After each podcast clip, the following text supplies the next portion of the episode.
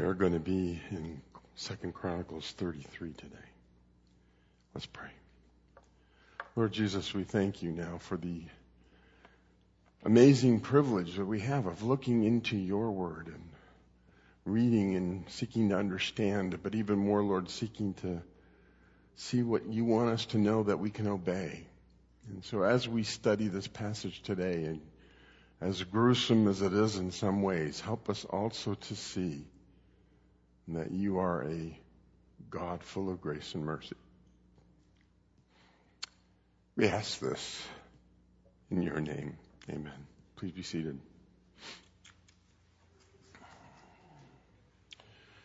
There are all kinds of promises, different kinds of promises. In the Bible, there's several.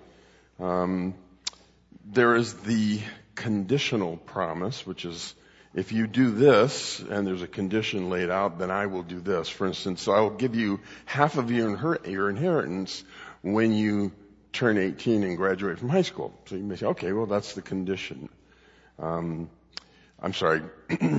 I got these backward. Unconditional is what I started with, and that's that when you turn 18, which is nothing you can do about that, you will turn 18, I will give you your inheritance. Now, the conditional promises are more of what we find in the scriptures. If you do this, then I will do this. So if you finish your degree, then I'll give you your inheritance. That's one way of looking at it. And that's a conditional promise. We call them if-then promises. If you do this, then God will do this. And it's spelled out. Moses spelled it out in Second Chronicles 7, a verse many of us know and quote, but he's speaking to the people of Israel and warning them, and he says, here's the prayer. The Lord wanted the people of Israel to know this. If my people, who are called by my name, will humble themselves and pray and seek my face and turn from their wicked ways. So the if is, if you call on my name, humble yourselves, pray and seek my face, turn from your wicked ways. If you do that, then I will hear from heaven and will forgive their sin and will heal their land. One of the biggest if-then promises you're going to find in the scriptures. And Moses was laying that out for the people. They're getting ready to go into the promised land. And Moses knew, they still have all kinds of issues and problems and difficulties. And sin is always just lurking, and they seem to want to jump into that. And so, again, this really powerful verse, and it comes just after they dedicated the Temple of Solomon. I'm sorry, it was Chronicles, not Deuteronomy. So after they dedicated the Temple of Solomon, God gives him this promise so that he knows people are going to drift away or walk away, that if they would turn back, this is what could happen for them. Now, Deuteronomy 18, Moses was encouraging and challenging the people before they entered the promised land. And he said, when you enter the land the Lord your God is giving to you, do not learn to imitate the detestable ways of the nations there. Let no one be found among you who sacrifices his sons or daughters in the fire, who practices divination or sorcery, interprets omens, engages in witchcraft, or casts spells, or who is a medium or a spiritist, or who consults the dead. Anyone who does these things is detestable to the Lord. That's strong, strong words. But look at what he's talking about. These were the common practices of the people of Canaan, common practices of people who worship Baal and Asherah. And so this is something that God's saying, you're going into this country, I'm displacing all of these people to give you this land I promised. Don't do what they did. Don't do the things that they did. Stay away from all those things. There's a chart of the kings and empires I want to just kind of put up there real quick. I'm going to play with my new laser pointer. Just really quickly, Hezekiah and Ahaz, they jointly reigned for about 10 years. Hezekiah and Manasseh, the same thing. There was about a 10-year period. So when it says Manasseh took the throne at age 12, well, that's when he started to reign with his father. At 22, his father died, and he went on from there. Now, 10 tribes from the north are gone. They are dispersed all over the then-known world, and so none of them come back. Babylonians have not conquered Assyria yet. We're still in that time period when Assyria is in charge, and actually Assyria is still subjugating Babylon itself. So that's kind of where we're at. We'll be heading to Josiah next week, and then that'll be the wrap-up of our study in the Kings. So that's kind of what's going on with all that. Now, in those 15 years that Hezekiah was given after the 185,000 Assyrians were killed. Remember that? He prayed to the Lord. He laid out the letter before the Lord, and he and Isaiah were praying. And the Lord said, I got this. Sent one angel. 185,000 Assyrians died in one night. And, King Sennacherib went back home. He had no army anymore. So, and in that 15 years, before the 15 years that he was given at the end of his life, additionally, that's when all of that happened. So it's possible that Manasseh was not alive when all that happened. It's possible that he was a young child. But I gotta believe that he heard the stories. I mean, this was incredible. And they prayed to God, and God killed the whole army in one night. And nobody had to do anything except trust God to do what he was going to do. And so Hezekiah had raised Manasseh in all of this. He had been king with his son for a period of time. And during that time, I'm sure he was telling him, now, this is what you need to do as you obey the Lord. I'm sure he went with him to the temple and showed him different things that he needed to do as he was praying and laying out the future that he wanted his son Manasseh to have with the people of Israel. So he had a king who was called a good king, like David. Only two of them in all of the scriptures besides David. And that was his father, okay? So you would think, all right, so he learned the good stuff. This is going to be all right. And then you immediately see that it's not going to be all right. Manasseh, verse chapter 1. Manasseh was 12 years old when he became king. He reigned in Jerusalem for 55 years. He did evil in the eyes of the Lord, following the detestable practices of the nations the Lord had driven out before Israel. Remember, we just read that passage in Deuteronomy. Don't do these things. Don't be like these nations. I'm kicking them out of the land and giving it to you so that you will have a land where that's not going on. And here he is following those practices. Verse 3, he rebuilt the high places his father Hezekiah had demolished. He also erected altars to the Baals and made Asherah poles, and he bowed down to all the starry hosts and worshipped them. How does this happen? This is Hezekiah's son. He knew what God's word says.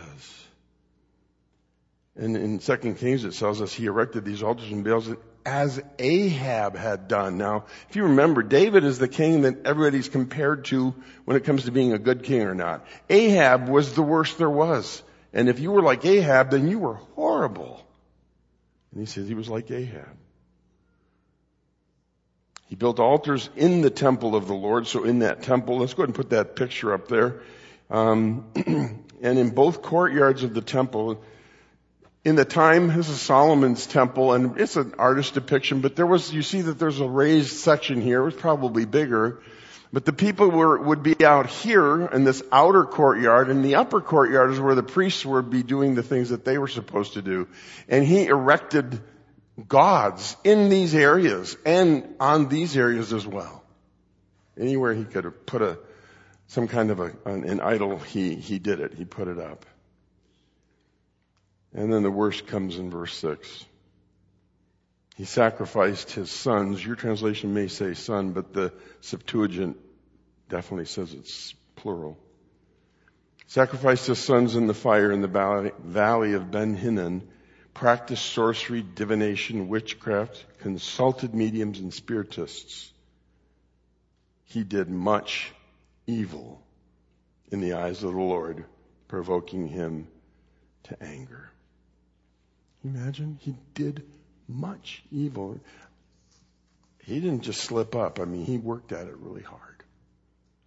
He really wanted to do all of these things, and he pursued evil and the idols and the gods of the Canaanites full speed ahead. He did not slow down. So he puts Baals and Asherah poles in the courtyards, Look at verse 7. It says, he took the carved image he had made and put it in God's temple. So you've got idols all over the courtyard, all over Jerusalem, everywhere. Well, now he's made an idol and he's taken it inside the actual temple itself. Remember King Uzziah went in there, he was just going to offer some incense, and that's when he got leprosy.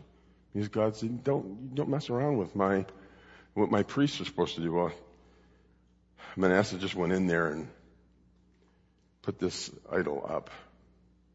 Verse 9 says, Manasseh led Judah and the people of Jerusalem astray, so that they did more evil than the nations the Lord had destroyed before the Israelites. Okay, so God said to them, I'm going into the promised land now. Don't mix with the people. Don't intermarry with them. Matter of fact, I want you to drive them out so they won't be a temptation to you. I'm driving them away and taking them out because I don't want that kind of thing in the land I'm giving you. Do not associate, do not be a part of what they're doing. And here Manasseh grabs onto it for all he's got. So in the temple that David had provided for and Solomon had built in Jerusalem, God said, hey, that's where I chose to put my name. And then he says in verse 8, I will not again make the feet of the Israelites leave the land I assigned to your fathers if, and here's the condition. He says, I won't send you into exile. I won't cause serious problems for you if only they will be careful to do everything I command concerning the laws, decrees, and ordinances given through Moses. But Manasseh led Judah and the people of Jerusalem astray, so that they did more evil than all the nations before them. And that's repeated for us again. So Manasseh led them into evil. He said, come on, let's go. And they joined in and went with him. If Jewish historians are correct, and many people think that they are, part of this time that Manasseh was doing the things he was doing, he had a regular time of the day when he just executed people. And he started with prophets and people who were followers of God.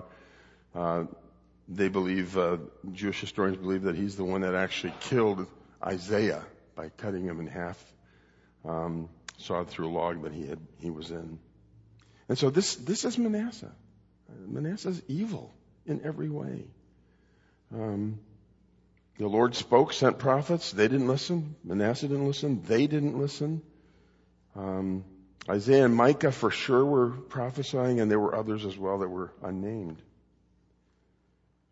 God's answer to the evil of Manasseh and the people of Judah is in 2 Kings 21:13. He says, I will judge Jerusalem by the same standard I used for Samaria. Okay, remember what happened to Samaria? That's where Ahab was, and that's where they were, basically Baal worshippers or golden calf worshippers for the whole time that kingdom existed. Elijah was there, Elisha was there, challenging, confronting, and finally, it was over. God judged them, brought the Assyrians. They took everybody captive. They removed them all from the land, scattered them all over. They never came back. The 10 tribes were never heard from again. And God's answer, 21:13, is, I will judge Jerusalem by the same standard I used for Samaria. You guys are doing the same things they did, folks. I'm going to judge you by the same standard. And the same measure I used for the family of Ahab. Look at this imagery he uses. I will wipe away the people of Jerusalem as one wipes a dish and turns it upside down. You're drying the dishes at the end of the day. You dry it and you tip it upside down. That's what he's going to do to Jerusalem and the people of Israel. That's God's judgment. He's saying this is what's going to happen. Verse 11, so the Lord brought against them the army commanders of the king of Assyria, who took Manasseh prisoner, put a hook in his nose, bound him with bronze shackles, and took him to Babylon. Let's go and put that picture up there.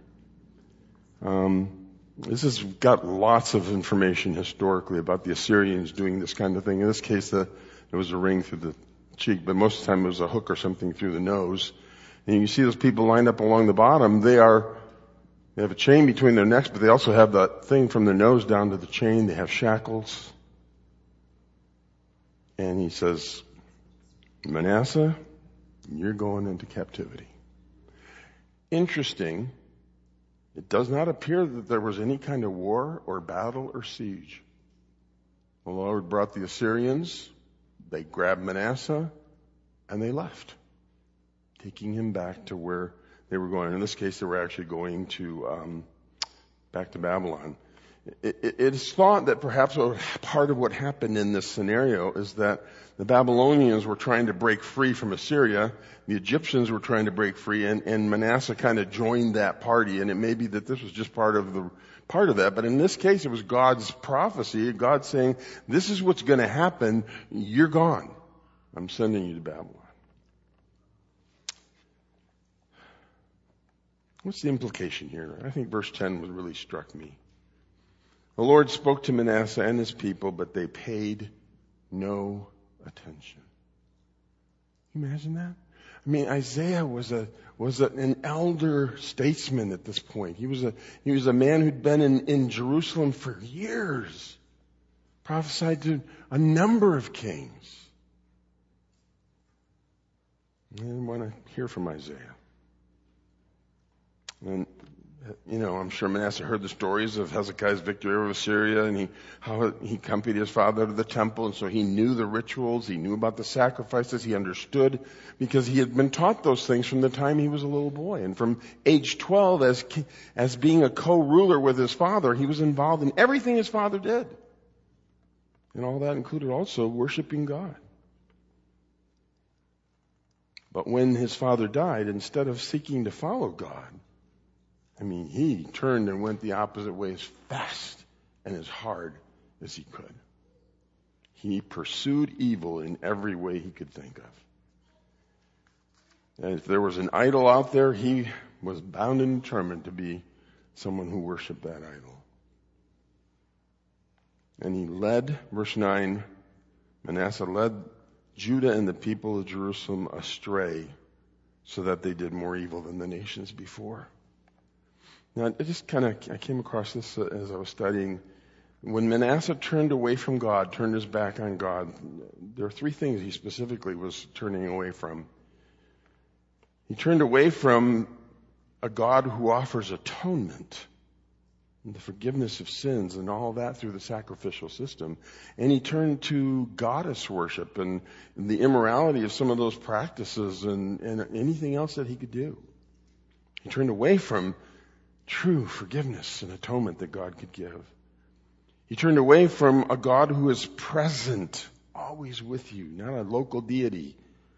He's present everywhere, and that's seen in the bread of the presence, and a God who was with you, a God who provided atonement, and then a God who hears, and that was seen through the altar of the incense. It was the prayers of God's people ascending in heaven. And what did he do instead? Well, he's going to do sorcery and divination and witchcraft and whatever he can do to find out what's going on. He wasn't the least bit interested in what God could or couldn't do. Manasseh saw what a godly king looked like.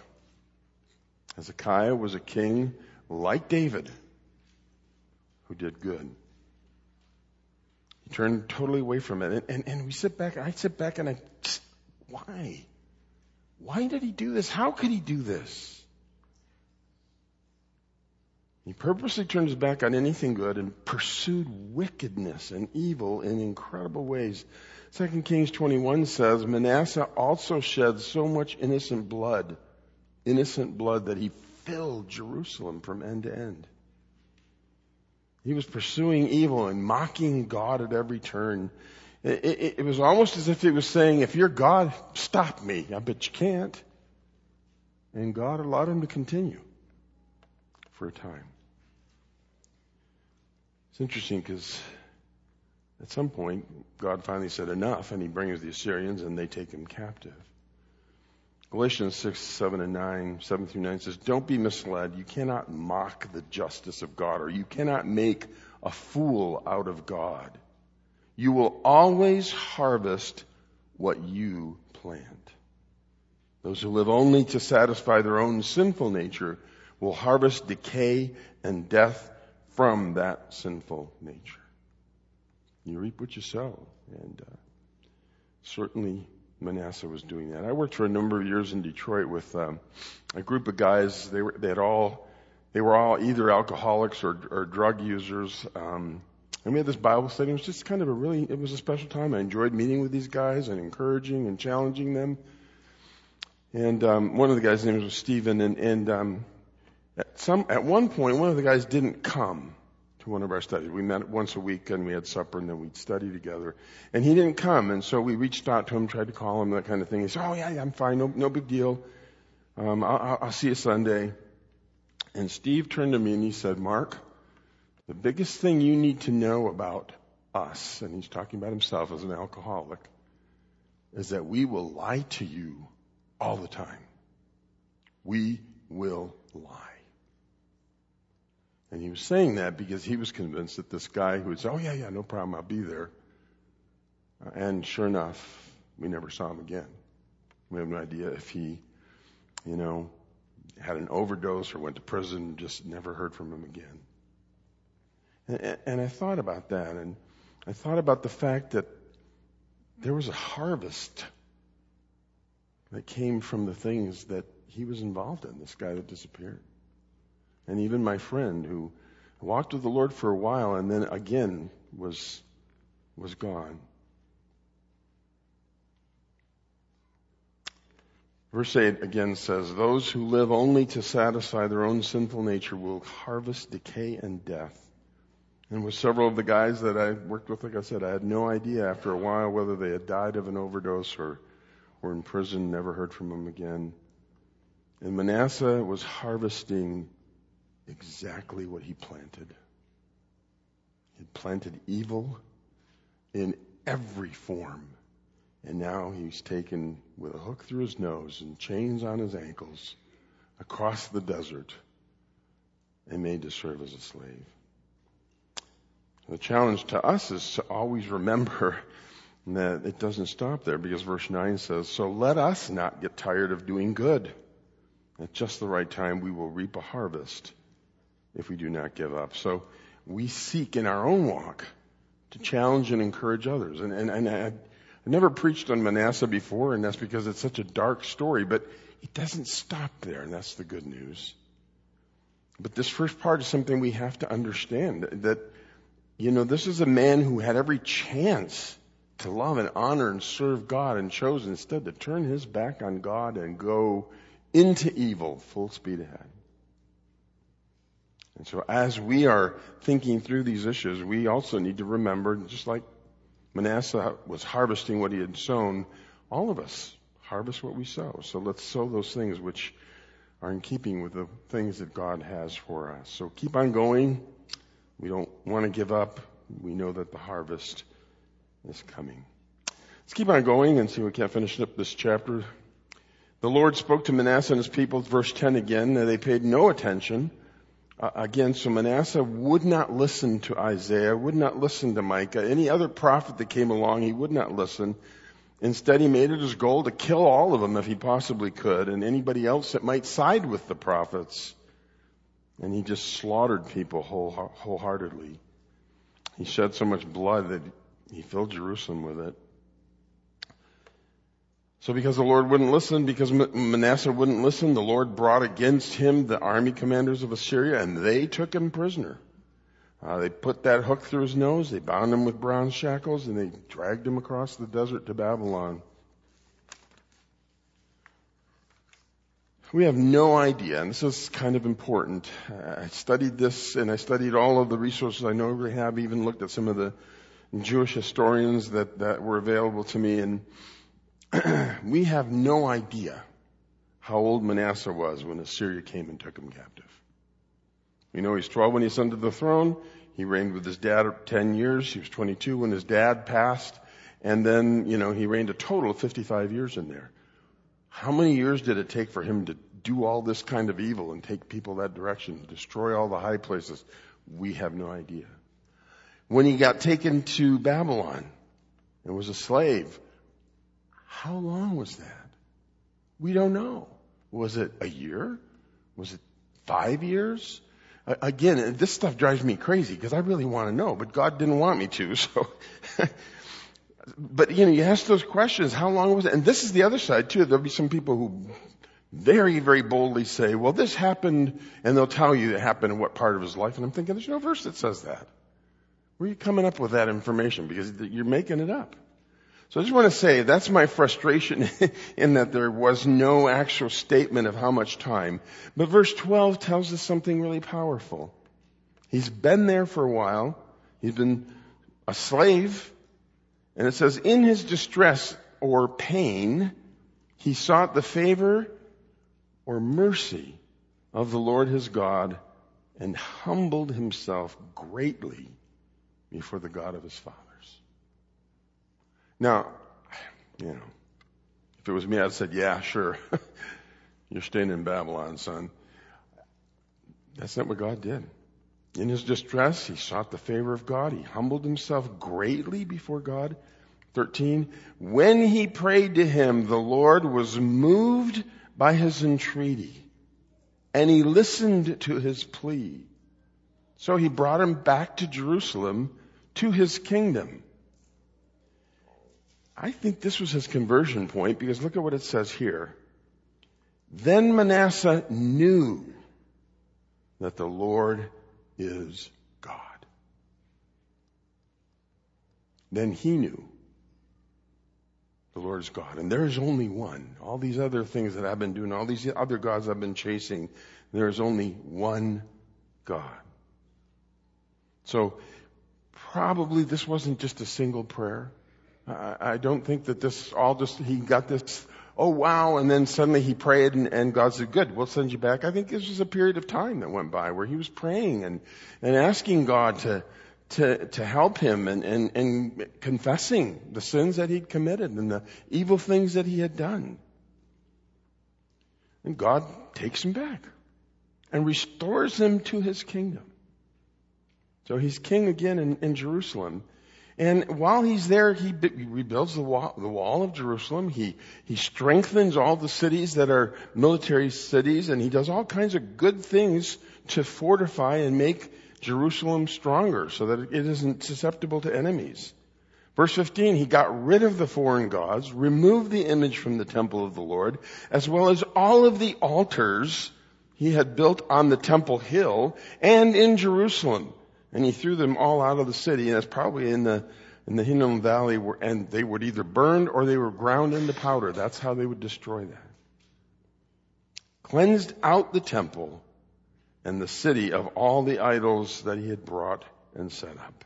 Verse 16, then he restored the altar of the Lord, sacrificed fellowship offerings and thank offerings, and told Judah to serve the Lord, the God of Israel.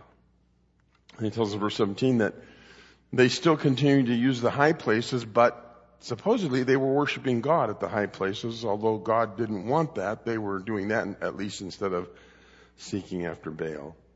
Verse 18 and 19 tells us that there's other places where these things are kept.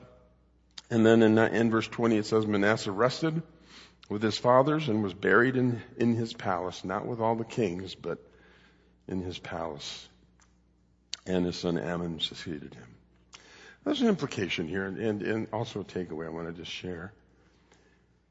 Verse 13, when he prayed to him, the Lord moved by his entreaty. He listened to his plea, brought him back to Jerusalem. And then Manasseh knew the Lord is God.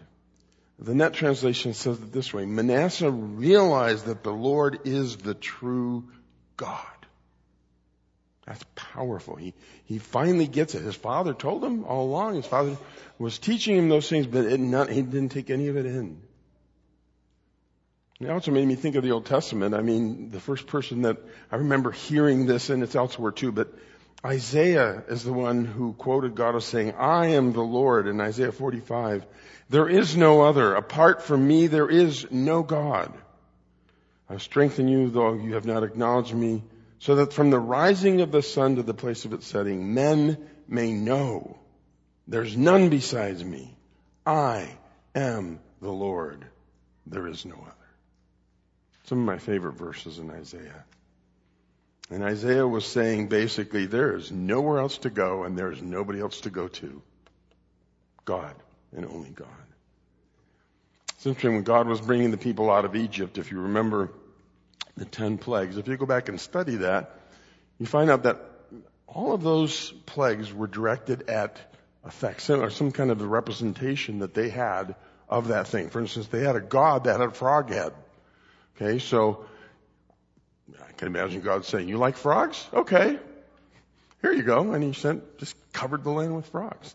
Well, on one level, what he's saying is, you worship the frog god. I'm God in control of all the frogs. And he did that with all of the different plagues that were there. And so he's going through that process, and he was showing them, you have all these gods that you worship, but there's only one. I'm the Lord, and there is no other. Apart from me, there is no God. Another incident I remember was when the Philistines, during Samuel's life, and they captured the Ark of the Covenant, if you remember that story. And they took the Ark of the Covenant into their temple of the god Dagon, set the Ark of the Covenant next to it, and essentially saying, we captured this other god, we'll have both these gods to serve us now. And they come in the next morning, and the god Dagon is face down on the ground, big, huge statue, just flat on the ground in front of the Ark. And so they say, okay, we obviously need to shim this thing up. So they get it back up, and they get it in place, and they make sure it's solid. It's not going anywhere. Next day they come in. Dagon is on his face. His head's been chopped off in both his hands. They decided they didn't want the Ark anymore. And they eventually sent it back to Israel. But again, what was God doing with all that? You know, they're worshiping this and worshiping that. And the Lord was saying, hey, I'm God. There's nobody but me. I'm the only one. And you have got Dagon here that you've been worshiping. Well, let me show you who's really God. And he showed them. It's interesting that when the Lord was speaking to the people of Israel and giving them his law, he said, I am the Lord, your God, who brought you out of Egypt. And he says, you shall have no other God before me. I'm it. I'm the only one. There is no other. And that was what he wanted them to do and to believe. And, you know, I was thinking about that myself this week and saying, how is it that I show that I believe that there's one God and only one God? How do I show that I know that he's God and there is no other? How's that seen in my life? What kinds of priorities do I live by that would show, you know what? There's God, and God is central, and he is what I focus on. And so I thought about that, and thought about the fact that I believe there is no other God but my God should impact how I use my time. When I use my time, how am I showing that there is one God and only one God? How am I using my resources, and in what ways am I showing that I believe there's one God and only one God, and there is no other? How about when I interact with others? In my interactions, am I, in the way that I live, in the way that I talk, the way that I have fun, whatever it is, am I also in all of that saying, there's one God and there is no other? And that's who I'm living for. That's who I want to be the one that's in control in my life. So as we think those things through, may we be able to say, my God is God, and there is no other. Apart from him, there is no God. What do we take away from this? Verse 12 said, in his pain, Manasseh asked the Lord his God for mercy and truly humbled himself before the God of his ancestors. When he finally came face to face with the fact that Baal and all these other gods weren't going to do anything for him, when he finally came face to face, I think, with maybe the crushing reality of what he had been doing filling Jerusalem with blood and all of those evil things that he'd done. And now he's coming to grips with the fact that the God that he'd been kind of, trying to do all these things in that God's face is saying, hey, you know what? You've got nothing that you can do to me. So in his pain and in his distress, he cries out to God. And that's the wonder of mercy and grace, isn't it? That's the wonder. If anyone deserved the judgment of God and to be sent straight to hell, I'm sorry to put it this way, but it's Manasseh. He was evil.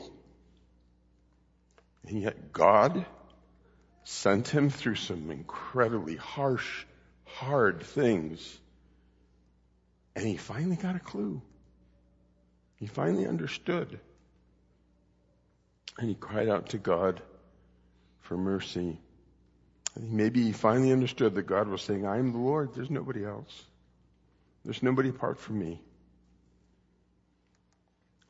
One day Jesus taught a parable, and it tells us in the context that he taught this parable to the people who were confident in their own religiosity, their own pride about what they did spiritually.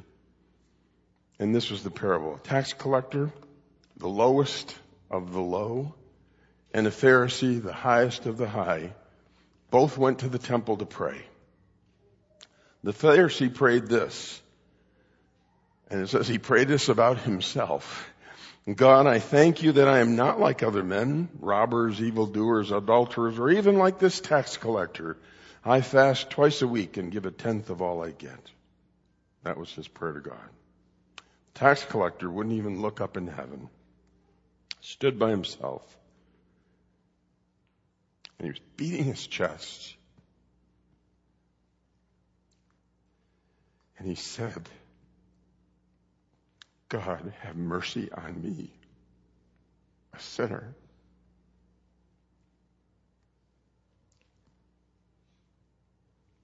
Have mercy on me, a sinner. Luke 18:14, Jesus says this in response. I tell you that this man, the tax collector, rather than the other, the Pharisee, went home justified before God. That's how you get saved. Be merciful, God. I put my trust and faith in you because there's nobody else. And somehow, Manasseh got to that point where he was able to say, I know there's one God and only one God.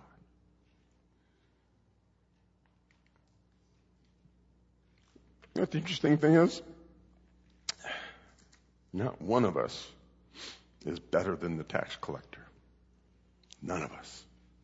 Oh, we may think we're pretty well cleaned up and look good on the outside, but every single one of us are saved by the mercy and grace of God.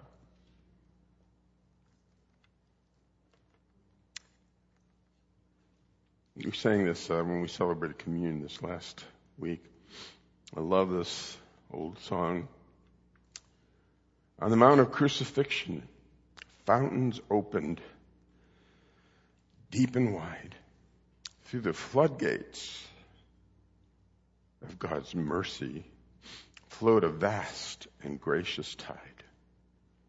Grace and love, like mighty rivers, poured incessant from above. And heaven's peace and perfect justice kissed a guilty world. Love. I love the fact that in Hebrews 4 we are told, because we have a great high priest who's gone through the heavens, Jesus Christ, our Lord, the Son of God, we can come to him whenever and receive mercy and grace to help in our time of need. Let's pray.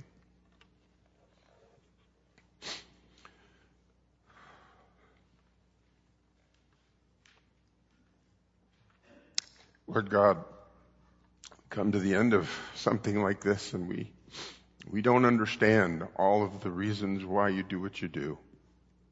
But we do understand that you forgive sinners. And that when we cry out for your grace and your mercy, it is there. And we're saved by your grace. And we continue to grow and keep going through your mercy and grace at work in our hearts. And so we thank you, we praise you, and we worship you. And we acknowledge that you are God and there is no other. That's in your name that we pray. Amen.